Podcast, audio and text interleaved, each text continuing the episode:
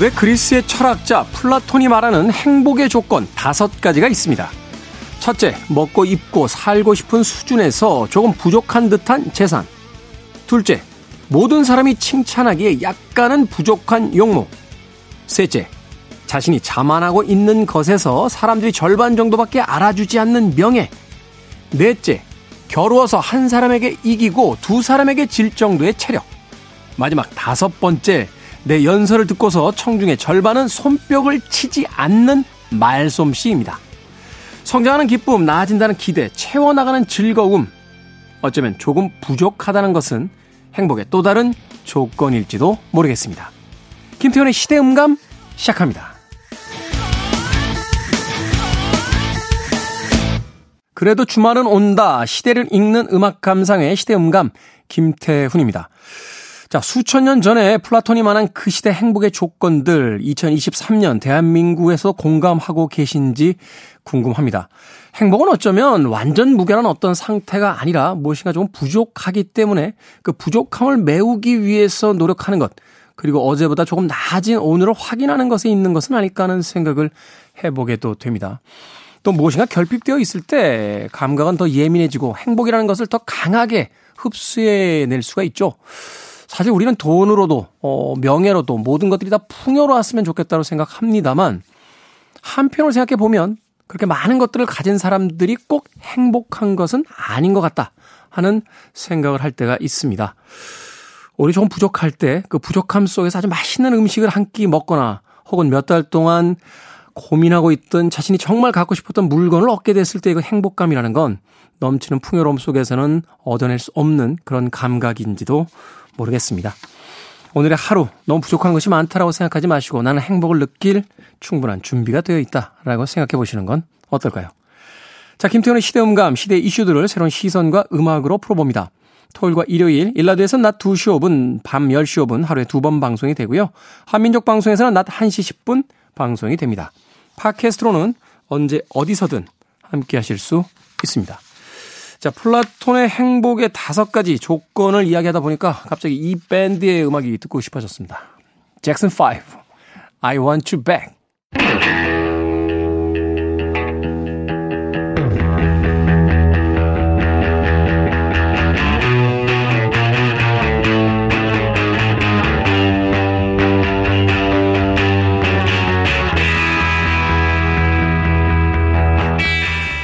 김재진의 시 작은 평화에는 이런 구절이 나옵니다. 내가 음악을 좋아하는 이유는 설명하지 않아도 이해할 수 있기 때문입니다. 내가 음악을 좋아하는 이유는 의심하지 않아도 믿을 수 있기 때문입니다. 우리 시대의 음악 이야기, 시간을 달리는 음악. 김경진 음악평론가 나오셨습니다. 안녕하세요. 네, 안녕하세요. 음악을 좋아하는 여러 가지 이유 중에 하나만 이야기해 주신다면? 태어났으니까. 그런 건 미리 준비하죠. 예? 어, 미리 준비하죠. 어, 그런 그런 대답들은. 아니요. 네? 지금 할 말 없어서 지금 한 거예요? 예. 네. 왜냐하면 이유를 이야기해라. 그냥 왜 사냐 좀 약간 이런 거랑 같은 것 같아요 저한테는. 사는데 뭐 이유가 있겠습니까? 네. 우리가 원해서 태어난 것도 아닌데. 그 삶에 자꾸 이유를 찾으려는 것 자체가 삶에 대한 어떤 공허를 거꾸로 이야기한다 뭐 이런 이야기도 있는데 그렇죠. 어. 산이 저기 있으니 가는 것처럼 그냥 음악이 있으니까 태어났으니까 네 멋진 이야기네요 사실 야 그렇게 생각해 보면은 이게 기록 매체 소위 이제 레코드판 테이프 뭐 CD MP3 이제 디지털로 이런 음원을 저장할 수 있는 기록 장치가 없던 시절의 사람들은 네. 음악을 들을 수 있는 기회가 한정적인 거잖아요. 그렇죠. 어디 가서 연주를 하는 거를 이제 직접 네. 경험하거나 네. 안 되면 자기라도 이제 불러야 직접 부르거나 네. 불러야 되는 상황인데 네. 그러네요. 어떤 시대를 선택해서 태어날 수는 없겠습니다만 21세기를 사는 데 있어서 가장 좋은 이유 중에 하나가 또 이 음악에 있지 않나 하는 생각 예, 해보게 됩니다. 자, 시간을 달리는 음악. 오늘은 어떤 아티스트의 음악을 들어봅니까? 네. 그 최근에 어 롤링스톤스의 새 앨범이 나왔어요. 대단하세요. 네, 그래서 어. 와 이걸 들으면서 정말 놀랐습니다. 왜냐하면 그 이 밴드의 두 주인공 믹 제거와 키스 리차즈가 여든 살이라는 말이에요. 여든 살. 여든, 여든 하나 뭐 이렇죠? 네. 어. 여든이라는 이 나이에 발표한 음악들이 전성기에 못지않은 그런 아주, 어, 정말 에너지 넘치는 락큰롤을 들려주고 있는 모습을 보면서, 아, 너무, 어, 존경스럽기도 하고, 놀라기도 야, 하고. 그 1960년대 초반에 이제 데뷔를 했으니까. 네. 몇 년입니까? 지금 60년 60년 네, 횟수로 60년이 됐죠. 이믹 제거가 20대 때인가요? 30대 때 인터뷰한 게 하나 있어요. 네. 나이가 40 정도 돼도 로큰롤을 할 겁니까? 아, 맞아요. 그 어떤 방송에 어. 나와서. 예. 그때 믹제가 막 코웃음을 치면서 아니 40살이 돼서 로큰롤을 한다고요? 막 이랬는데 지금 그 나이가 두 배예요. 근데 아직도 지금 로큰롤을 하고 계시단 말이죠. 그러게 말입니다. 예. 그래서 오늘 롤링스톤스의 명곡들을 좀 들어보는 시간을 준비했습니다. 네. 자, 롤링스톤스의 팬들, 어, 오늘 이 방송 기대해 주시길 바라겠습니다. 근데 아쉬운 건 우리나라는 비틀스 팬들보다 롤링스톤스 팬이 조금 적은 것 같아요. 조금이 아니라 네. 그 음반계에선 뭐 아시겠지만 이런 이야기가 있었죠. 우리나라에서 절대 발매해서 안 될 만한 뮤지션들. 어, 그 해외에서는 아주 그 거장으로 인정받고 있는데 또 상업적으로도 성공을 거뒀지만 국내에서는 안 되는 뮤지션들이 있습니다. 뭐 더 후라는 팀이 그렇고 더 후. 네. 네. 킹크스라는 팀이 그렇고 킹크스. 킹크스는 뭐그 데뷔했을 때 대단했죠. 뭐 제2의 비틀스라는 소리도 아, 듣고 많이 했으니까. 네. 근데 국내에서는 아마 이름도 생소하다고 느끼는 분들이 많을 거예요, 아마. 잘 모르실 거예요. 그리고 예. 롤링스톤스가 그렇습니다. 희한하게 이 롤링스톤스가 히트곡이 많이 있어요. 뭐 이 여러 발라드 같은 곡들도 있고. 제가 공교롭게 이제 비틀스하고 롤링스톤스 음반 저작권을 가지고 있는 회사에서 근무를 했었잖아요. 그러게요. EMI라고. 근데 비틀스 베스트 내면 판매되는 양에 네. 그때 Forty Licks라고 이 그 롤링스톤스의 아, 그한 20년 됐죠. 네, 네. 베스트 음반이 네. 나온 적이 있는데 네. 10분의 1도 안 팔려요. 아, 10분의 1만 돼도 다행이 아닐까 싶습니다. 그러니까 네. 야 이렇게까지 차이가 나라는 생각이 들 정도로. 네. 그래서 롤링스톤스라는 이 팀이 우리나라와 좀 정서적으로 거리가 먼 이유가 뭘까? 물론 사랑받은 곡들이 있지만 대체로 이제 서정적인 발라드에 한정돼 있고 근데 롤링스톤스의 음악은 기본적으로 어 굉장한 에너지와 역동성을 품고 있는 음악들입니다. 그리고 멜로디 중심의 음악이라기보다는 어, 뭐 비교를 하자면 비틀스가 50년대 락큰롤을 바탕으로 그리고 이제 세련된 팝의 멜로디를 중심으로 하는 음악이었다면 롤링스톤스의 음악은 흑인 음악, 그러니까 리듬 앤 블루스와 소울, 블루스 이런 음악을 뿌리로 하고 있는 음악이란 말이죠. 로큰롤의 초기 형태 같은 거죠. 그렇죠. 어. 네. 그래서 그런 차이로 인해서 게다가 이제 그 애초에 비틀스가 image making 자체를 굉장히 좀 어, 좀 gentle하고 깔끔하게 했잖아요. 네, 깔끔한 그런 이미지였다면 롤링스톤스는 의도적인 악동의 이미지였단 말이죠. 의도적이었는데 나중에 본, 애초에는 의도적이었지만 본성이 되셨어요. 나중에 수, 아, 참 말을 할 수가 없는 악동 짓을 네, 너무 많이 하셔서 그렇죠. 그래서 그런 요소들이 아닐까 하는 생각을 해봅니다. 그럼에도 롤링스톤스의 음악은 뭐 당연히 들어볼 가치가 있는 음악이고 들을수록 그 깊은 매력을 알게 되는 네. 그런 음악이라고 생각을 하는데 먼저 첫 곡은 그 1965년에 발표했던 곡이에요. 롤링스톤스가 이전에 이제 발표했던 싱글들은 뭐 상업적으로도 성공을 거뒀지만 다 자기 곡들이 아니었어요. 네. 뭐 척베리의 곡으로 데뷔를 했고 어 비틀즈의 존 레논과 폴 맥카트니가 쓴 곡으로 두 번째 싱글을 냈었고 뭐 이런 식으로 하다가 1965년에 그 키스 리차즈와 믹 제거가 쓴 어, 곡으로 어, 처음 이제 싱글을 발표하는데 이 곡이 또 사랑을 받게 되죠. The Last Time이라는 곡입니다. 네. 어, 이 곡은 사실 어, 아마도 국내에서는 그 버브라는 이것도 뭐 한 25년이 된 곡인데 영국의 버브라는 그룹이 노래했던 Bitter Sweet Symphony라는 곡이 있었어요. 네. 이 Bitter Sweet Symphony에서 이 밴드가 이 롤링스톤스의 Last Time의 오케스트라 버전을 샘플링을 해서 당시에 이제 화제가 됐던 음. 곡입니다. 그래서 그 당시에 이제 그 저작권을 가지고 있던 앨런 클라인이라는 그 롤링스톤스의 매니저였던 인물이 소송을 하고 또 그 오케스트라 연주를 했던 그 이 밴드 롤링스톤스의 매니저였던 앤드루 루그 올드햄이라는 사람도 소송을 하고 네. 뭐 한바탕 소동이 벌어졌던 그런 곡인데 그 굉장히 그래서 그때 문제가 커졌었어요. 그렇죠. 어, 그래서 그거 아마 패소했죠? 패소했죠. 네, 저, 저, 저, 네. 버브가? 네, 버브가 패소해서 네. 이제 크레딧에 롤링스톤스 이름 다 집어넣고, 음. 근데 나중에 그 한 10여 년이 지나고 나서 그 리처드 애시크로프트 그 버브의 리더가 보컬 어느 그 시상식 자리에서 그 밝힌 사실이 있어요. 얼마 전에 믹 제거가 쿨하게 이거 다 니네가 가져. 라고 했다고. 아, 그러니까 네. 우리 저작권 야, 우리 안 줘도 돼. 니네 수익 다 가져. 그렇죠. 뭐 소송에서는 이제 그 매니지먼트 쪽에서는 그렇게 됐지만 어 저작권자인 믹 재거가 이제 이거 이 곡에 대해서는 네가 다 가져가라. 한참 팔릴 때 그렇게 해줬어야 되는데 한참 지난 다음에 한참 지난 다음에 판매량이 얼마 없을 때 그렇게 풀어주는 거 조금 조금 그런데요. 아 그래도 아 그 멋있는 모습 아닙니까? 믹 재거가 이렇게 시원시원한 데가 있어요. 네, 그러게요. 네. 네. 존 레논하고 폴 매카트니는 존 레논 사후에도 지금도 오노 요코하고 싸우고 있던데. 자, 그래서 어 방금 소개해 주신 The Last Time 오늘 롤링스톤스의 첫 곡으로 한번 들어보겠습니다. 롤링스톤스의 The Last Time 듣고 왔습니다. 비틀스의 음악에 비해서는 좀 단조롭죠. 그런데 이 단조로움이 또 묘하게 예, 매력적으로 들립니다. 롤링스톤스. 자, 김태훈의 시대음감, 음, 김경진 음악평론가와 함께하는 우리 시대의 음악 이야기, 시간을 달리는 음악. 오늘은 영국의 락밴드 롤링스톤스의 음악과 이야기들 나눠보고 있습니다. 별 멜로디가 없어요. 어, 소위 이제 hook라고 하는데 기타의 네. 어떤 리프 하나가 정해지면 그냥 그걸 네. 계속 반복하면서. 그렇죠.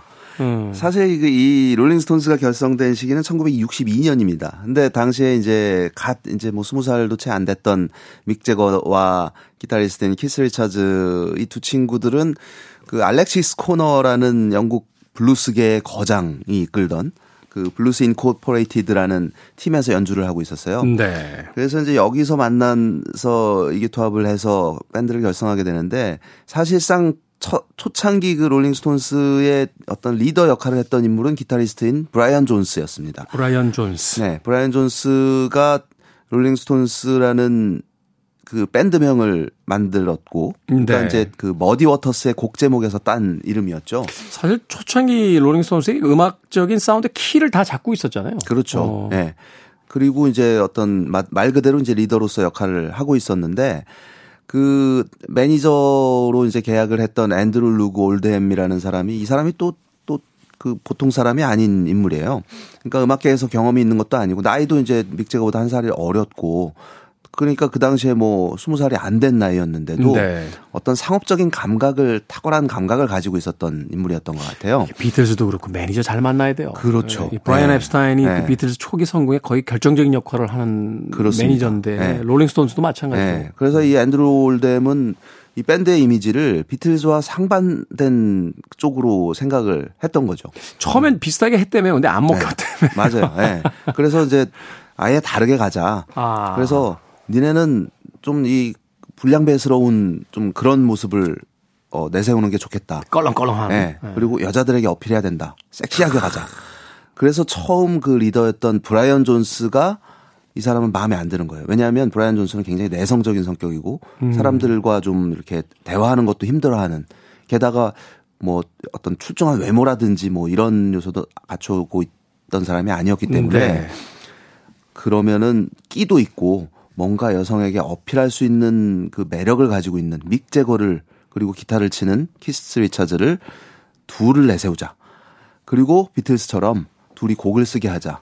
그래서 어 브라이언 존스를 의도적으로 배제하기 시작하고 네. 믹 재거와 키스 리차즈에게 힘을 실어주기 시작하죠. 그게 이제 비극을 만들죠. 그렇죠. 예. 네. 그래서 나중에 이제 그 결국은 이 원래 곡 쓰는 사람들이 아니었기 때문에 믹 재거와 키스 리차즈가 이 앤드루 올덤이 숙제를 줍니다. 부엌에다 가둬놓고 너 곡 쓸 때까지 니네 문 안 열어줘. 아, 예전에 예전에 신중현 씨가 그 창고에 네. 들어가서 네. 아침에 문 열을 때까지 기타만 치셨다는 이야기를 들은 적이 있는데 아 그게 원조가 여기서 네. 나오는 거예요. 근데 그렇게 해서 탄생한 노래가 또 명곡이 있습니다. Go By라는 곡이 이 둘이 그 부엌에 갇혀서 쓴 첫 곡이라고 해요. 네. 그래서 As Tears Go By는 사실 당시 이제 믹 재거의 연인이었던 마리안 페이스풀이라는 여가수에게 줘서 영국 그 모델이자 네. 영화 배우죠. 그렇죠. 네. 1964년에 큰 히트를 기록을 합니다. 그리고 이제 뭐 아까 들으셨던 Last Time이라든지 뭐 여러 곡들이 나오는데 그 중에 또 하나의 명곡이 I Can't Get No Satisfaction이라는 어, 롤링스톤스 60년대 롤링스톤스를 대표하는 명곡이 탄생하게 되죠. 지금도 대표곡이라고 하면 이 곡 꽂을 수밖에 없죠. 꼽을 수밖에. 그렇습니다. 예. 네. 그 말 그대로 그냥 그 난 만족할 수가 없어. 모든 게 다 불만인 거예요. 그 뭐 연애 생활도 불만이고 음. 사회도 불만이고 지금 우리가 못 뜨고 있는 것도 불만이고. 그래서 이 노래가 어 실제로 롤링스톤스의 첫 빌보드 1위 히트곡 이 되고 네. 네.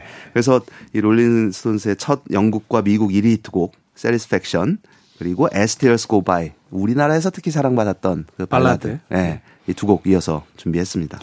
이 첫 곡으로 들으실 I Can Get No Satisfaction은 이제 어코 그 오케스트라 버전 그게 지금 배철수의 음악 캠프의 그 시그널로 사용되고 있는 그렇죠. 네. 그 음악이기도 합니다. 자, 두 곡의 음악 이어서 들어봅니다. I Can Get No Satisfaction 그리고 As Tears Go By까지 롤링스톤스입니다. 격렬한 로큰롤 음악과 락 발라드까지 두 곡의 음악 이어서 들려드렸습니다. 롤링스톤스의 I Can Get No Satisfaction 그리고 As Tears Go By까지 두 곡의 음악 이어서 듣고 왔습니다. 네, 처음에 이제 그 제거와 리처즈가 As Tears Go By를 썼을 때 제목이 As Time Go By였었대요. 그 카사블랑카에 나왔던 네, 노래 제목이잖아요. 네, 음. As Time Goes By였었는데 이게 이제 제목이 같기도 하고 특히 키스 리차즈는 자기들이 썼지만 별로 안 좋아했다고 합니다. 이 곡을. 이건 음. 너무 이건 너무 평범하고 그래서 그런데 앤드루 루그 올덤이 이 곡을 듣고 야 이건 히트곡이다.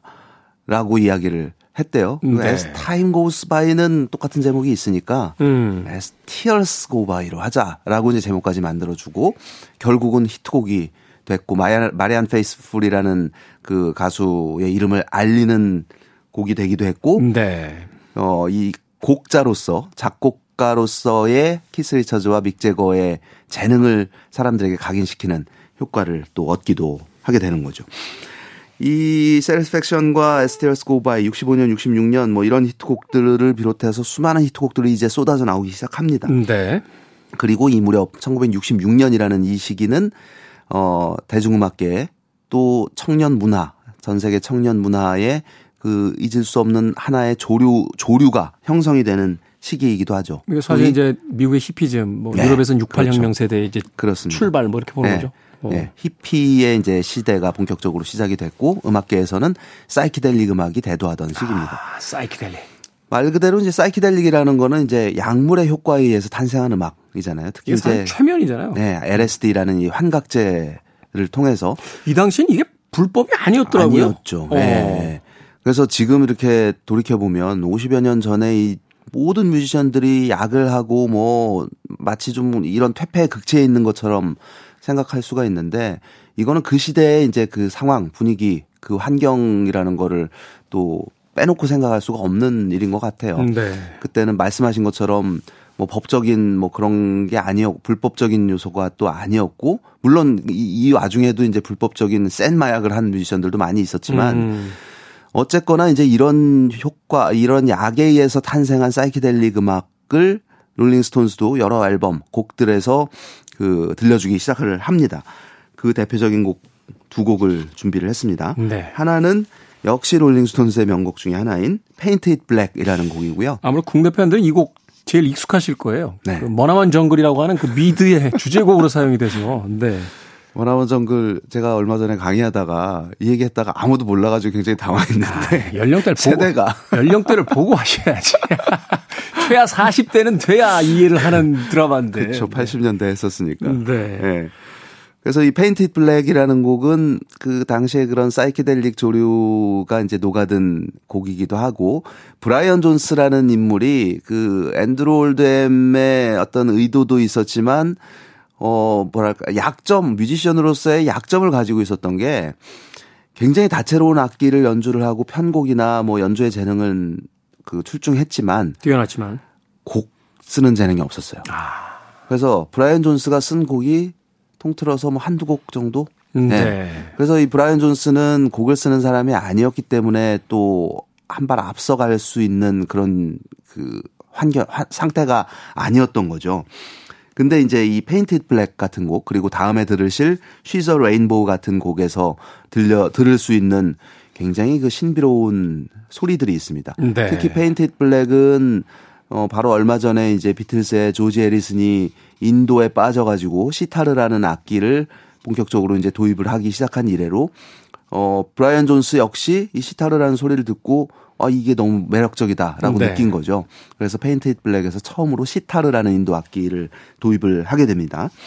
그리고 이제 이듬해 1967년에 발표한 본격적인 사이키델릭 앨범 Their Satanic Majesties Request라는 앨범에 수록된 She's a Rainbow라는 곡에서는 어, 멜로트론이라는 멜로트론. 이후에 이제 프로그레시브 락 그룹들이 본격적으로 사용하게 되는 또 뭐랄까 굉장히 몽환적이고 좀 신비로운 소리가 나는 네. 그런 건반 악기인데 이 악기를 또 브라이언 존스가 활용을 해서 또 이런 사이키델릭 효과를 유발을 하고 있죠. 어, 그래서 롤링스톤스가 그 보다 세련된 그리고 평론가들로부터 칭송을 받게 되는 그런 시기로 넘어가기 이전 사이키델릭 시대에 발표한 두 곡, 어, 이어서 들어보시겠습니다. 흥미로운 것은 그 평론가들은 그 이후에 이제 롤링스톤스를 이제 본격적으로 높게 평가하기 시작했는데 네. 일반적인 대중들은 이 시대의 음악들을 더 좋아하는 것 그렇죠. 같아요. 네. 자, 롤링스톤스의 Painted Black 그리고 She's a Rainbow까지 두 곡의 음악 이어 드립니다. 악기 소리가 굉장히 이국적으로 들리죠. Painted Black 그리고 She's a Rainbow까지 롤링스톤스의 66년, 67년 어, 발표했던 음반들 중에서 두 곡의 음악 이어서 들려드렸습니다. 당시에는 이 인도 뭐 지금도 뭐 그렇습니다만 이 인도 사상을 경도당하면서 네. 서양 사람들이 이제 동양을 어떤 대안으로 생각했잖아요. 그렇죠. 그러면서 이제 악기들까지 네.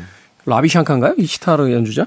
어, 뭐 조지 해리슨이 뭐 이제 조지 해리슨에게 시타를 가르쳤던 네. 인물이죠. 조지 해리슨이 그 죽기 전에도 그 얘기 했잖아요. 세계상에서 단 한 명의 뮤지션만 있어야 되면 라비 샹카라고. 무슨 근거인지는 잘 모르겠습니다. 어찌됐건. 네.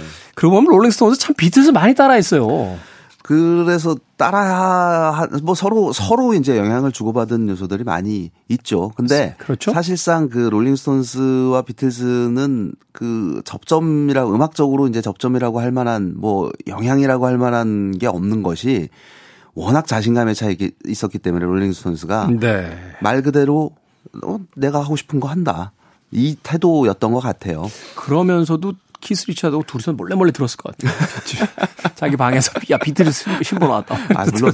근데 그 당시 그 뮤지션들 인터뷰 보면은 과, 전혀 관계 없을 것 같은 뮤지션들끼리도 이제 서로 이제 음악 들으면서 야, 이건 어떻게 만든 거야? 뭐, 뭐. 음. 이런 얘기들을 굉장히 많이 했더라고요. 모이는 뭐 유명한 이제 펍이나 바 같은 데가 있었다며요. 그 네. 그렇죠. 뭐, 뭐 뮤지션들끼리 주로. 파티도 많이 했고. 네, 거기서 이제 주로 네. 정보 교환하고. 그렇죠. 어. 네.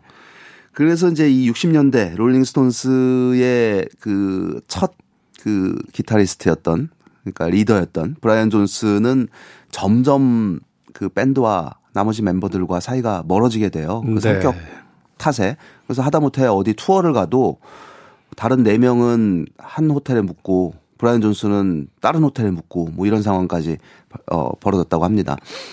결국 그 브라이언 존스의 심각한 약물 중독 상황이라든지 여러 요소들이 이유가 돼서 밴드는 이 브라이언 존스를 해고하기에 이르고 1969년 6월 이 브라이언 존스는 롤링스톤스를 떠나게 됩니다. 그리고 한 달 후에 자신의 집 수영장에서 익사체로 발견이 되죠. 그러니까 비유의, 비유의 시작이죠. 네. 어. 그 이제 약과 알코올 술 때문에 이제 그 발을 헛디뎌서 술에 그 수영장에 빠진 게 이제 원인이었는데 사실 거기에 대해서도 뭐 의견들이 많더라고요. 네, 뭐뭐 사고사냐 아니면 음모론도 뭐 많고. 어, 네. 근데 어쨌든 이 브라이언 존스가 그 세상을 떠났던 때가 27살이었습니다. 그래서 소위 이제 그 27 클럽이라는 27이라는 나이에 세상을 떠나는 뮤지션들을 일컫는 말이죠. 브라이언 존스 네. 이후에 뭐 이듬해에 이제 지미 핸드릭스가 지미 핸드릭스. 27에 떠났고 그 다음에는 제니스 조플린과 짐 모리슨 뭐, 뭐 이제 최근으로 와서는 커트 코베인이나 에이미 와인하우스에 그렇죠. 이르기까지 27에 세상을 떠난 뮤지션들의 시작이 이제 브라이언 존스 라고 볼 수 있는데 어쨌든 이제 그 이후에 롤링스톤스는 브라이언 존스의 후임으로 어 그 존 메이올이라는 기타리스트와 함께 활동했던 어, 믹 테일러를 영입을 하게 되죠. 네. 그리고 이제 근데 이 믹 테일러는 이 키스 리차즈와 믹 제거의 카리스마에 눌렸던 것 같아요. 내가 이들을 좀 따라잡을 수는 없을 것 같아. 두 사람이 이제 대장 노릇하면서 잘안 껴준 것 같아요.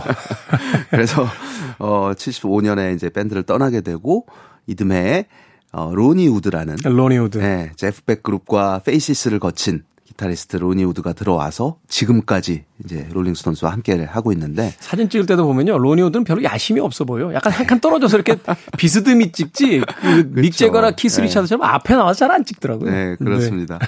그래서 그 70년대에 이제 자신들의 레이블 롤링스톤스라는 레이블을 만들어서 어 뭐 roots rock부터 blues rock 다양한 이제 락 음악을 펼쳐 보였던 심지어 디스코까지 했잖아요. 디스코도 네. 했어요. 네. 80년대 좀 뉴웨이브도 받아들이기도 하고 어 오랜 세월을 이어오다가 드디어 올해 올해 26번째 정규 앨범 해크니 다이아몬드라는 앨범 발표를 합니다. 해크니 다이아몬드가 무슨 뜻이냐? 그 런던 그 중심부에 위치한 지역 이름이 해크니라는 지역이 있대요. 네. 근데 이게 일종의 슬랭 속어인데 그 유리창 차 유리창이 깨졌을 때 그 파편 그거를 해크니 다이아몬드라고 한다고 그러더라고요. 그만큼 이제 위험한 동네라는 거죠. 그렇죠. 예. 네. 어, 그걸 이제 제목으로 한 이 앨범 중에서 첫 싱글 발표됐던 앵그리라는 곡 오늘 마지막 곡으로 준비했습니다. 뮤직비디오도 끝내줍니다. 기회 되시면 와, 한번 꼭 네. 보시길 바라겠습니다. 자, 롤링스톤스의 앵글이 들으면서 어, 김경진 음악평론가와는 작별하겠습니다. 고맙습니다. 네, 고맙습니다. 저도 인사드립니다. 지금까지 시대문감의 김태훈이었습니다. 고맙습니다.